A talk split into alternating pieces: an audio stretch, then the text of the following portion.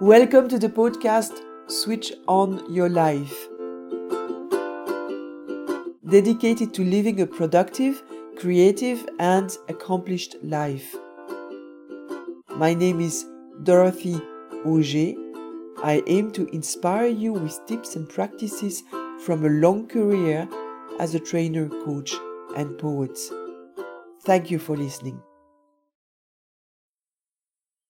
In October 2020, I caught a light form of COVID 19. I was out of action for a good week.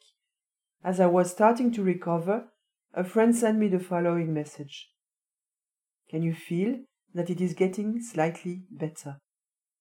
Can you feel that it is getting slightly better?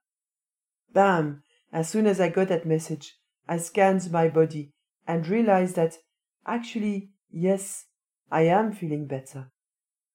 She brought my attention to my bodily experience and a gradual healing process, implying that it was getting better, and my mood cleared. My friend unknowingly applied the technique of cognitive reframing. She helped me look at my situation differently. Reframing is a natural communication technique that we can learn to use with more awareness in mental health, coaching, advertising, leadership, personal developments, and everyday conversations. What happens is that we perceive a particular situation in a certain way. For instance, you are watching a movie clip where you see a young boy playing with a puppy dog. Add a soundtrack full of nostalgia, and you conclude that this is a sad movie. Put a cheerful piece of music instead, and your experience is different. The soundtrack has helped you frame, then reframe the film in a particular way. Reframing an experience is practical when you want to give it a more helpful meaning. I benefited more from focusing on the healing already taking place than wallowing in my misery. So, starting today, what can you do to learn to reframe an experience? Look for examples in the media. For instance, check out the What Were You Wearing episode of Tracey Ullman's show, where gender roles are reversed.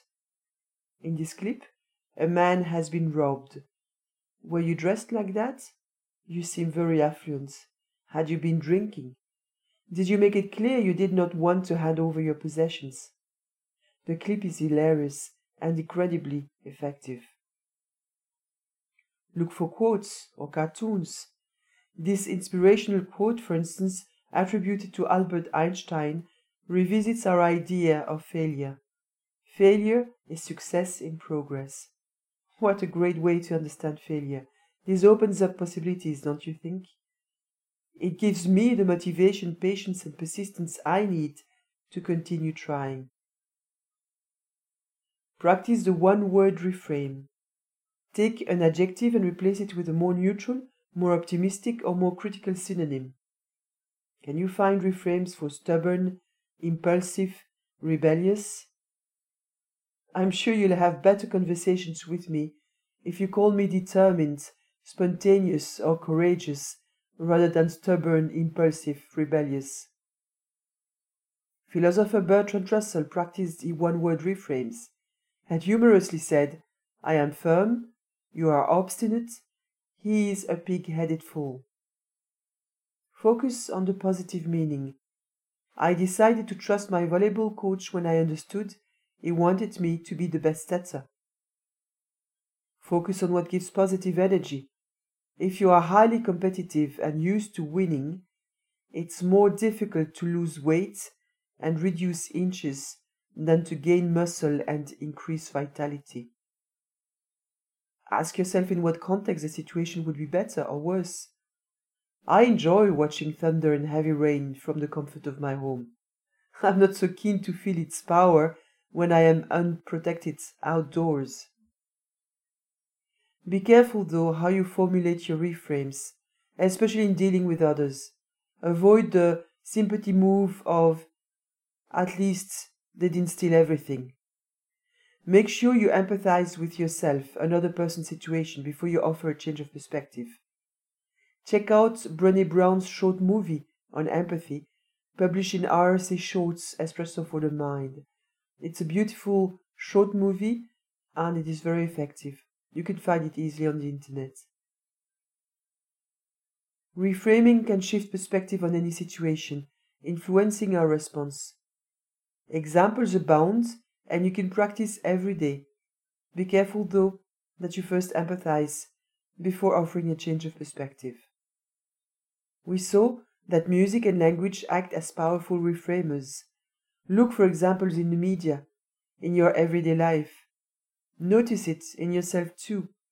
Practice the one word reframe from problem to opportunity or stubborn to determined, where failure is experienced.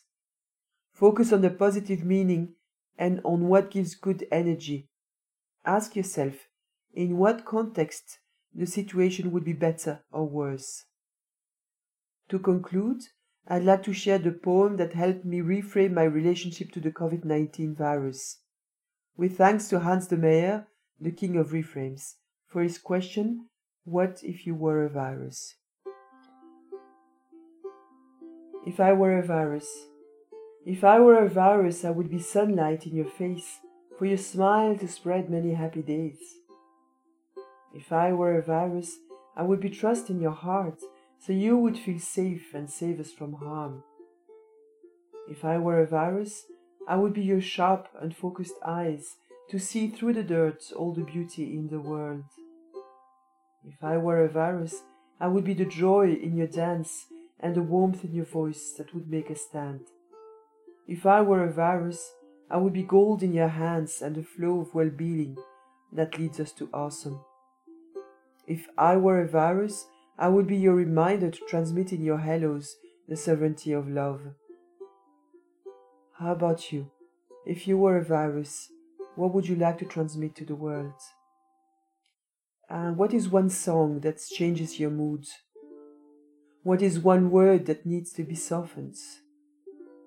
What is maybe one situation today that could benefit from a powerful, positive reframe?